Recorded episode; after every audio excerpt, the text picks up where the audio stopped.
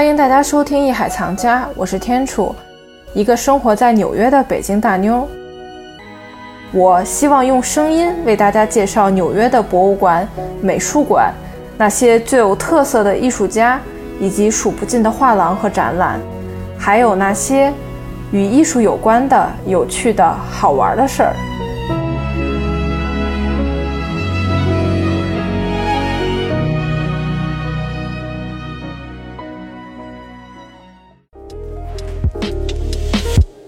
自1973年来，惠特尼美术馆展开两年一度的双年展——惠特尼双年展 （Whitney Biennial）。它是美国在世艺术家的最佳出道舞台，捧红了不少美国艺坛新星，像 Georgia O'Keeffe、Jackson Pollock 和 Jeff Koons。这些著名的艺术家均由此脱颖而出。由于艺术家一旦入围该展览，今后的艺术道路便会充满光明。惠特尼双年展也因此成为全世界范围最重要的美术馆双展览之一。但树大招风，惠特尼双年展背后却争议不断，其中的故事又是什么样的呢？欢迎继续收听《纽约看展记》。这个展览呢，它是美国最重要的双年展之一。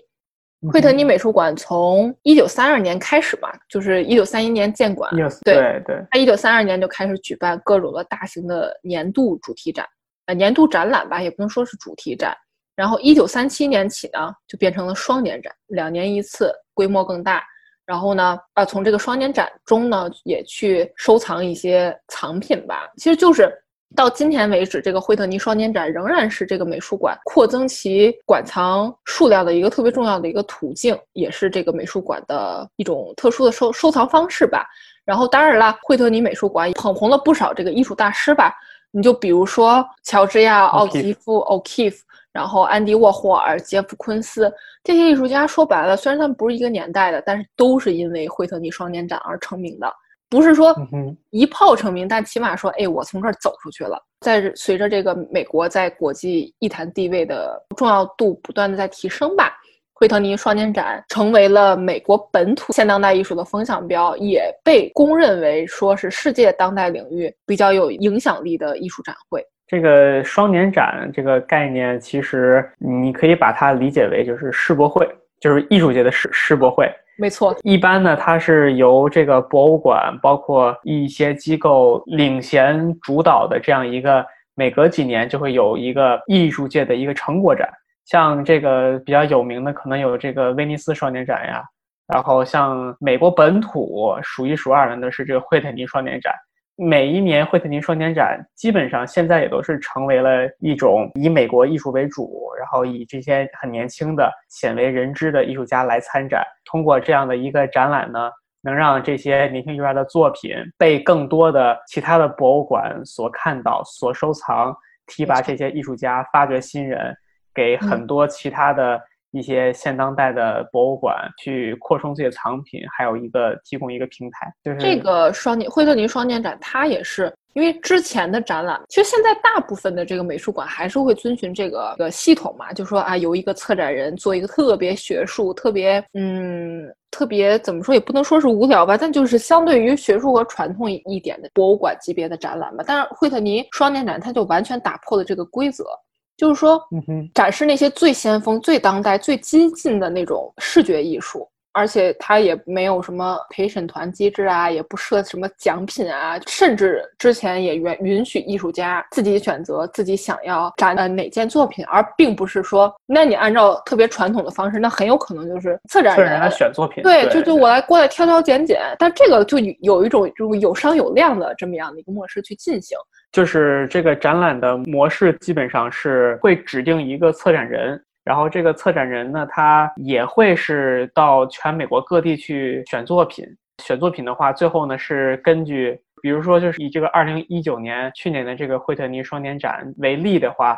策展人呢他在筹备期间，基本上整个团队是走访了全美国二十五个城市，用十四周的时间去了三百多家这个艺术家的工作室。最后挑了七十五位艺艺术家来参加这个展展出，他们一般呢会根据就是艺术家不同的作品的题材所涉及到的这些主题内涵思想，还有他们的材质以及就是艺术家的年龄，他们都是会考虑到的。像近几年的话，年轻艺术家是越来越多，嗯，百分之七十五的艺术家都是四十岁以下，就是去年，所以能够看得到，可能有一些比较老的方面儿，就是说可能这些艺术作品它所涉及到的这些题材。有一些是所谓的很老套的题材，就是比如说性别、种族、阶级，包括环境保护或什么的。嗯，但是呢，其实这些题材永远都不过时，因为这些社会问题永远都存在。嗯，而新新的年轻的艺术家跟策展人，就是他们共同的是去完成如何让自己的这些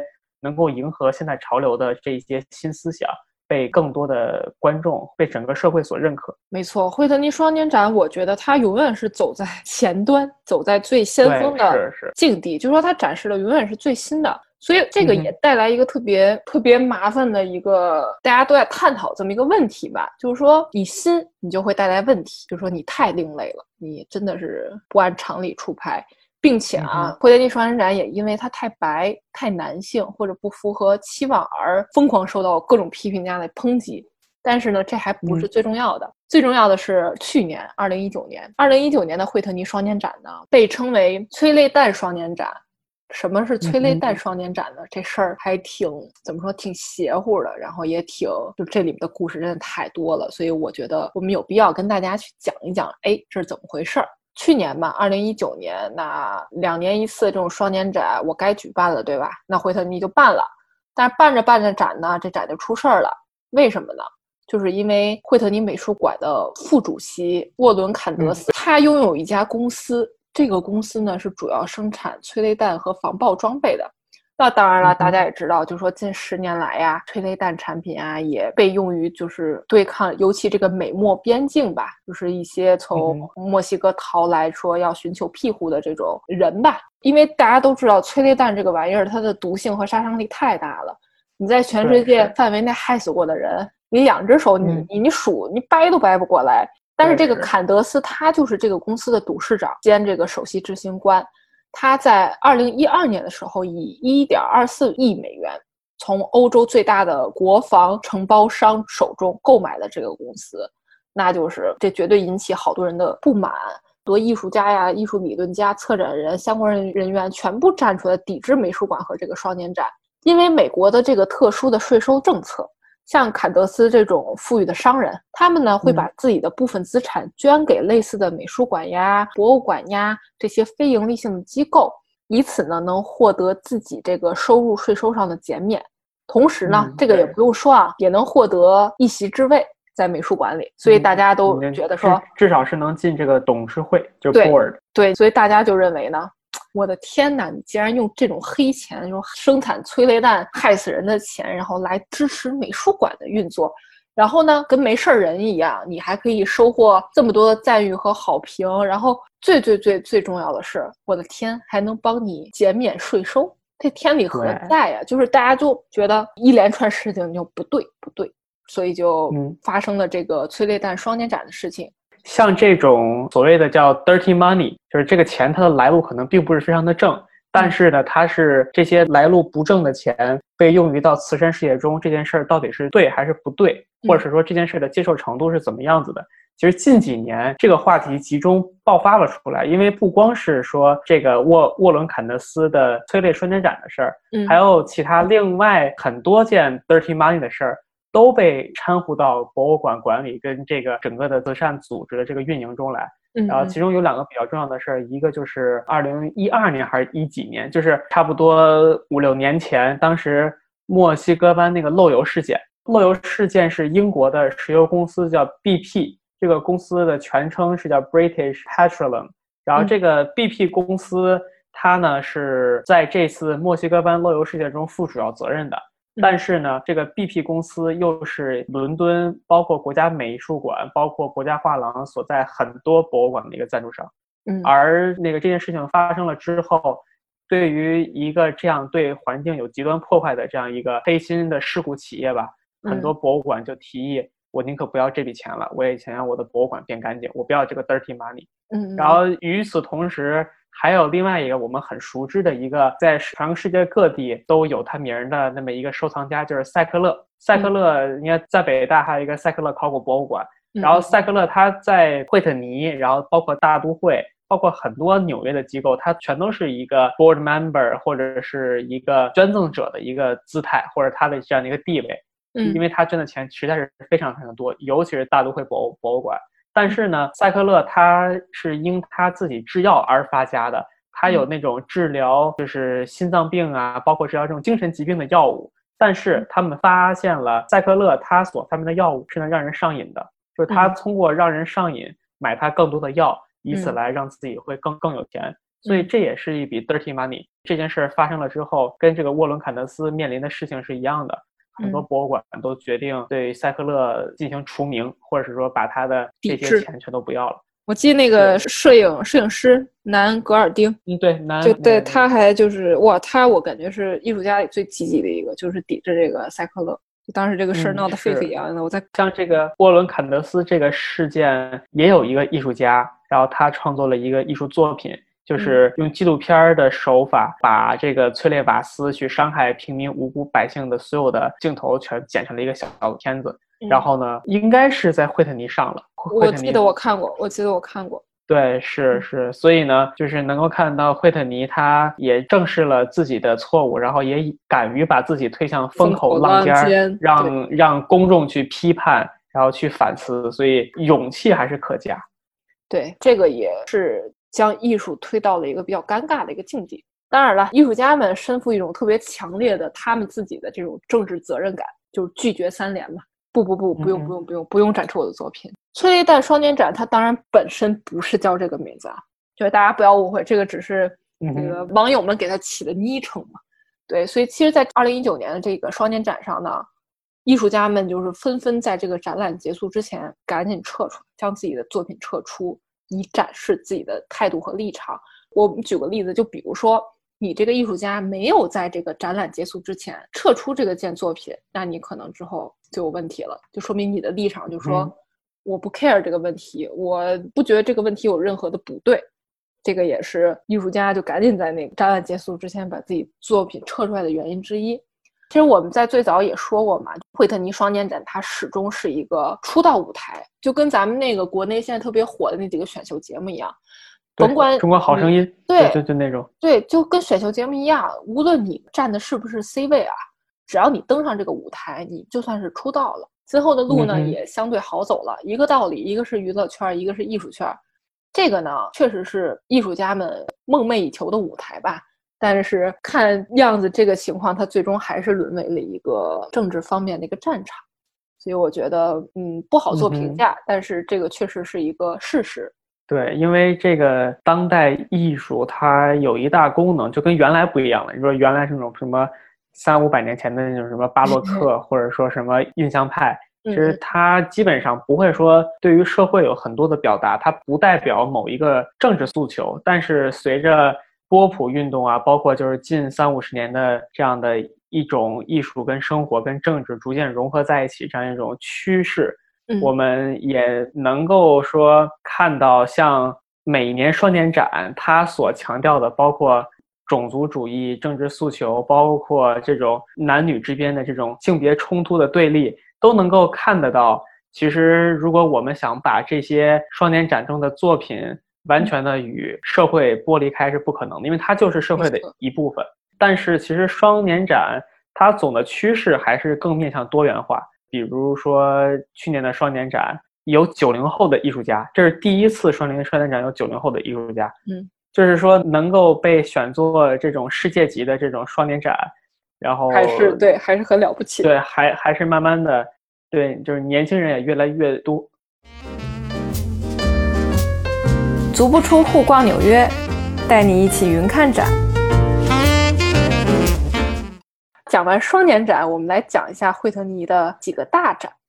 其实惠特尼啊，因为它是二零一五年搬到了这个新馆。其实，在之前，比如说二零一二年，他举办过草间弥生的大型个展；二零一三年是大卫霍克尼；二零一四年是杰夫昆斯。你就看吧，这个频率哒哒哒哒，一年一年一年，全是当下的大牌儿。等这个呃美术馆迁馆到新馆之后呢，他在二零一八年又举行了安迪沃霍尔的，算是近三十年来吧，在美国在纽约的首场大型作品回顾展。这个名字叫安迪沃霍尔从 A 到 B 再回来。我和尼克都分别去过这个展览，因为当时真的是二零一八年吧，这个展览真的是太火爆了。而且对于我来说，我每次看他的展览都有不一样的感受。这个展览应该我是临展览结束之前一周去的，对，然后当时人还非常非常的多。因为我之前是本来有一个周末说想抽空去看看，结果那个队啊就排到那个高铁公园上边了。就一直在往上排，真的真的。然后它是绕着圈的排，那天好像是一个免费开放日，所以我当时就说算了吧，这个还是等我到最后再来吧。然后一直就拖到就是展览即将快结束了我才来的。那一次应该是我第一次来惠特尼。所以我印象比较深的就是，不光是说艺术品，还有整个对这个建筑，包括周围的风景的一个很大的一个赞叹。我就记得印象比较深的是，基本上我们能从艺术史的书中，包括我们平常看的跟那个安迪沃霍尔相关的书籍，包括影像资料中，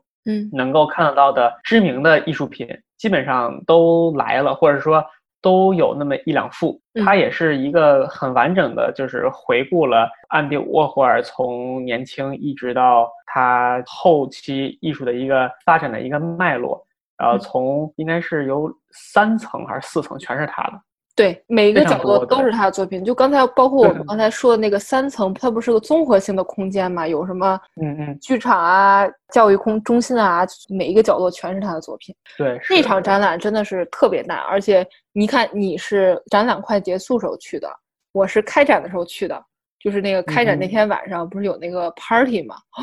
对，那个人，我我这辈子没见过这么多人，就是你根本没有办法看作品。里面全是人，就是人挤人，人人挤人，人山人海。这可能是我经历过，就是说人数最多的一个开幕式了。但是我觉得特别好玩的一点是，这个开幕式就完全对上了安迪沃霍尔的那个时代。他不是自己有自己的工厂嘛？对，就是完全是那种上流名流。就有一种这种明星效应式的这种感觉，就是你走进那个 party 的那个现场，就完全能感受到，而且很多人还戴着那个安迪沃霍尔的那个银发那个假发套。然后包括也放的音乐也都是那个年代，是就是像一场狂欢一样。对，真的是他还专门开出一个房间，就完全就是大型蹦迪现场，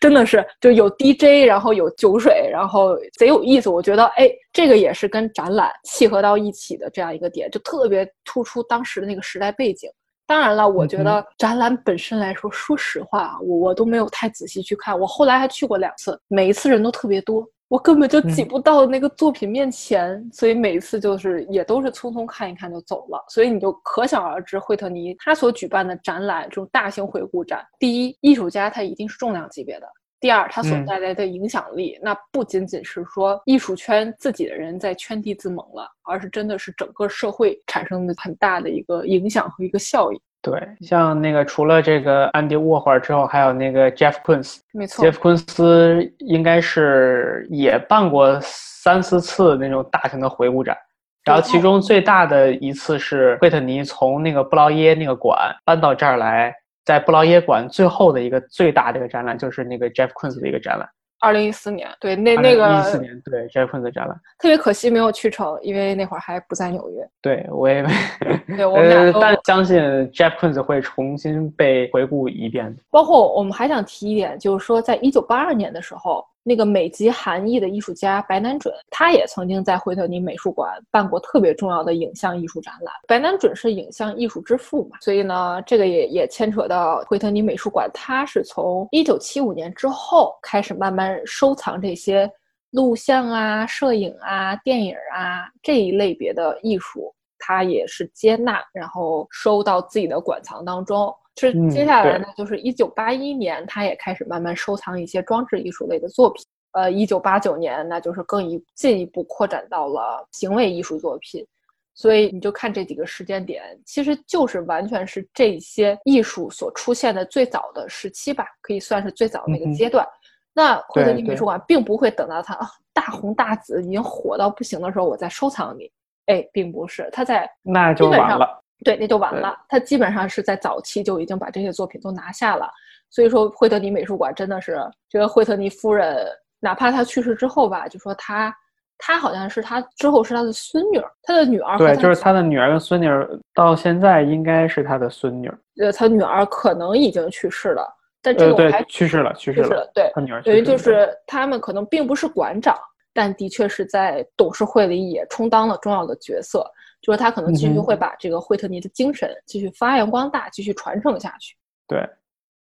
其实，嗯，来这块看展览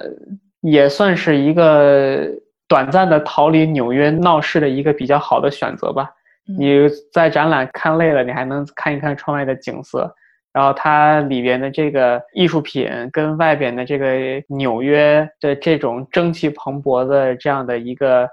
市井结合在一起，挺有一种相互映衬的一个感觉。所以，不管是哪个展览，凡是有机会的话，大家都可以来这个地方看一看。这个地地方绝对是一个不会让你失望的地方。没错，来就对了。位于美国纽约的惠特尼美术馆，绝对算得上是二十世纪美国艺术发展的最强推手。这家美术馆专注于二十世纪和二十一世纪的美国艺术，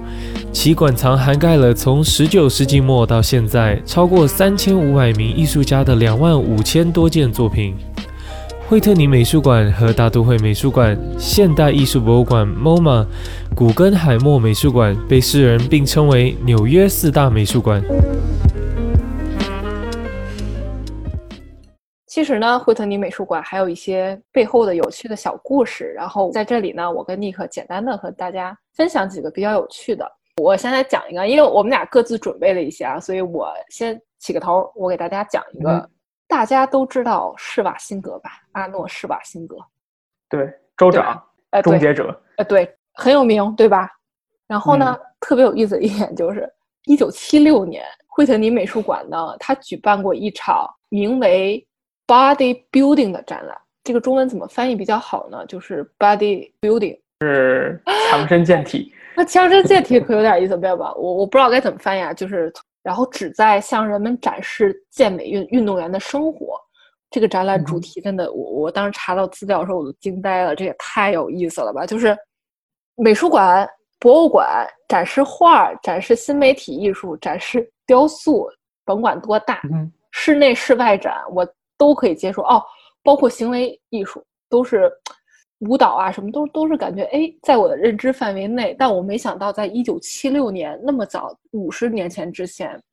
竟然有这么一个展览，是专门展示健美员的生活的。然后这些几个健美运动员呢，他们就站在这个轮盘上，摆出那种太开心了。对，跟健美的那个，就你你上面要要，就跟那个健美比赛一样，你上面要涂的油啊，你一定要展示自己的疙瘩肉啊，展示自己的力量。特别有意思的一点是，当时施瓦辛格他也参加了，就是他站在台上，然后等于就是整个被被当了展品，被当了展品。我觉得这个事儿太有意思了，而且因为当时那个场馆还在那个布劳耶分馆嘛，因为那个布劳耶分馆它场馆确实不是很大，所以呢，我就看那个视频记载那个照片，就大家那个票买票嘛。哇，那个接待处就是门口那个接待处就挤满了人，就乌泱泱全是人。然后呢，那个就是售票员，人家都是比如说啊，我那个接了票，慢悠悠的跟你聊两句，然后再收到那个呃放那个现钞的那个收纳盒里，对吧？这个是应该是一九七六年的去参观美术馆我买票的一个正常操作。结果那个展览多到就是人们就疯狂了啊，往前给你钱，然后呢。结果那个售票员时间数也没有时间收纳，就直接接过来钱，就直接把这钱给扔到那个地上，天，就就已经火爆到这个程度了。然后包括那个，这说明什么？就是说明大家都喜欢看美好的肉体。对。然后当时我我我，然后我看那个视频里面，就说展厅里面，其实一个硕大展厅只有几个台子，你知道吗？就那个转轮的那个台子，然后这个比如施瓦辛格他们几个健美的人就站在上面。然后你就看吧，他们站在上面，在比较高处，底下就跟那个人头的海一样，也是全被包围满了。所以我觉得，哎呀，这个惠特尼美术馆真的是像我们这期节目中一直在说的，它真的是走在了这个最先锋的位置上，什么都敢展示。对。你就说放放到现在的话，这就是妥妥的叫什么？就是网红展。哎，对，没错，其实就是打卡拍照嘛。要那会儿，我估计让拍照，或者是那会儿人有手机的话，那会儿并不是人头了，我估计就一个一个手机跟那儿，就跟拍演唱会一样，就是那种感觉。那肯定的，对对对，这个小故事是我想分享，我觉得比较有意思。看看 Nick 有要分享什么？嗯，我们都知道这个博物馆它其实是有这有权利去售卖自己的藏品的。嗯，对。但是前提条件下是要经过捐赠人的同意。或者是说对整个的这个董事会里边的人的同意，这才是可以的。但是呢，惠特尼不一样，惠特尼他这个博物馆呢，他不会出售再世艺术家的任何的一个作品。他这样做的意义呢，就是说以免对这个艺术家的职业生涯产生一个负面影响。嗯。但是呢，如果你这个其他的博物馆想就是获得一部分惠特尼的藏品的话，可以通过交流或者是通过这种借展的方式来获得。流动嘛，嗯，对，就是这种很正常的一个藏品，然后在各个馆际之间的一个流动还有交流。但是如果说想把它卖了的话，可能就不是非常的合适。其实这个想象得到，其实有的时候艺术品，你看，哎，我当时记得好像我们上过一个好像是艺术法律学的课，大概好像提到过，就是说对于当代艺术家的作品，其实它的。从价格上来说的话，它的流动性是非常大的，就是它它它的波动是非常非常大的。可能一个艺术家前几年价格并不是非常的高，但是像 Jeff Koons 一样，可能十十年涨了一百倍，这也是有可能的。嗯，所以对于这种在世艺术艺术家，可能更保守的一种降低损失，并且嗯，对于这个价格保值的情况下，还是应该让这些作品先在馆藏好好的待着就比较好。没错，而且可能会有一些博物馆，他们会通过呃抬高价格，就是他们可能会故意的去操作，就是他其实这样做也是避免一些博物馆去操纵市场价格，以让博物馆把这幅艺术品卖出更高的钱，获取更多的利益，这样的一种不太道德的一种行为。对，所以的话，我觉得也挺好。就是惠特尼他在美国的艺术界算是一个。很特立独行的一一个机构，它的展品也是很专一，就是美国本土的当代的。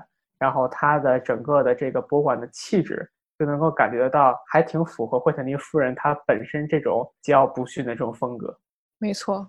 惠特尼夫人她就是特别勇于挑战，特别具有冒险精神。然后小时候就跟个假小子似的，就那种性格。所以我觉得，嗯哼，嗯，惠特尼美术馆。虽然它争议很大，但是还是我比较认可的一个美术馆之一吧。嗯，在某些方面还是十分认可的。对，是，就是它很真实。然后就是，如果你的这个藏品有幸被这个惠特尼给收 藏了的话，嗯，对，那你就能变成这个终生的会员了。那我这意思就是说，我去就可以不要钱吗？是这个意思吗？对你应该是就是享受这个会员永久的福利。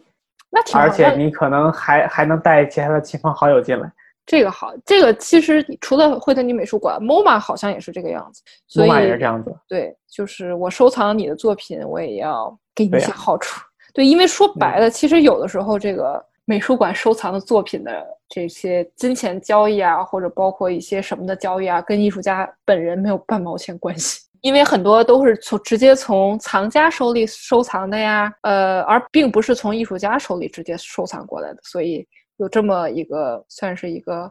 给予艺术家额外的福利吧。因为确实很有可能艺术家在这个交易过程中他一分钱都拿不到。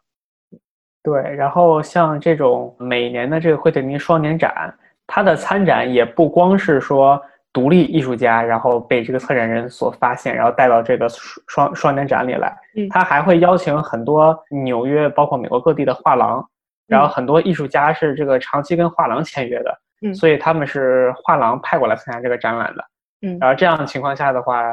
有的时候这个具体去谈这个画作收购事宜，还是画廊跟博物馆双方去谈。但是艺术家说白了，在之中他也挺双赢的吧。一方面，艺术家这位艺术家的作品能够被一个顶级的博物馆所收藏，自己的价格会上涨，然后名气也会那个比之前要提升的多，对吧？对，在那个美美术馆出道成，对对，就是出道成功了吧，而且还变成会员了。对，大家努努力，艺术家小伙伴们努努力。对，然后参加双双年展被惠特尼对，没错。其实惠特尼美术馆它之前尝试在纽约以及美国各地去开设过分馆，但可能确实是分身乏术吧，就是没有办法进行很好的管理。这些分馆以及分支地点也没有溅起太大的水花，所以呢，这块儿也就我们也不做过多的赘述了。最后再给大家强调两条吧，就是我觉得特别重要的一些参观的小 tips。就说第一一点呢，就是说惠特尼美术馆五到八层，每一层都有这种延伸式的阳台，就这个一定要去。而且现在你从上面你看到的不仅是就是纽约下城区几百年的建筑，以及往上看上城区最新的这些摩天大楼。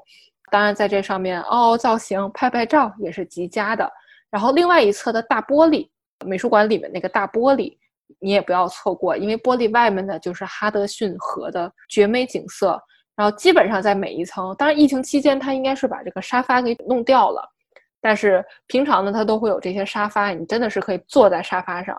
它沙发旁边都会配有这个展览的画册，就一边看着画册呀，一边看着窗外的河景。真的是，作为一个休息的场所，都是特别棒。对，然后再给大家推荐一点儿，比如说逛累了想去哪儿吃个饭呀。如果如果去顶楼的话，它那块儿有一个餐厅，然后还有一个小的咖啡吧。哎哎，是有有餐厅吗？应该是有吧。应该是简餐，它不是正经餐厅，它应该是有一些。那那就是那个卖卖蛋糕的小的咖啡吧是吧？对对对对对。那个咖啡吧的话，景色也非常的好。它夏天的话有那个露天的座位，然后你就可以坐在那个地方，慢慢的享受一个悠闲的下午，然后看着太阳一点点落下去，就感觉非常的好。然后如果你那个从这个博物馆出来呢，周边其实说实话，整个 Chelsea 还有这个这个 Greenwich 有很多很多吃的。离你最近的一个主要吃东西的地儿呢，就是那个 Chelsea Market。Chelsea Market 里边各种吃的都能找得找得到，有这种。吃海鲜的，然后还有那种缅因州的大龙虾，对，有缅因州的大龙虾，对，超好。纽约看展记惠特尼美术馆这一期节目呢，我们就聊完了。然后也十分感谢 Nick，就是我的小伙伴，我们再次又谢谢大家，对，痛快的聊了一个美术馆。之后呢，节目我们也会给大家带来更多的纽约有趣的好玩的美术馆。然后也希望大家多多订阅，多多关注《纽约看展记》。我们下期节目再见吧，拜拜，拜拜。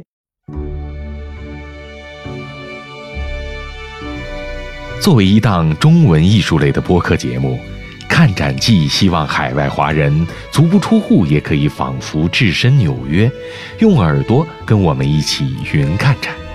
希望大家能够喜欢《看展记》，多多订阅，多多支持。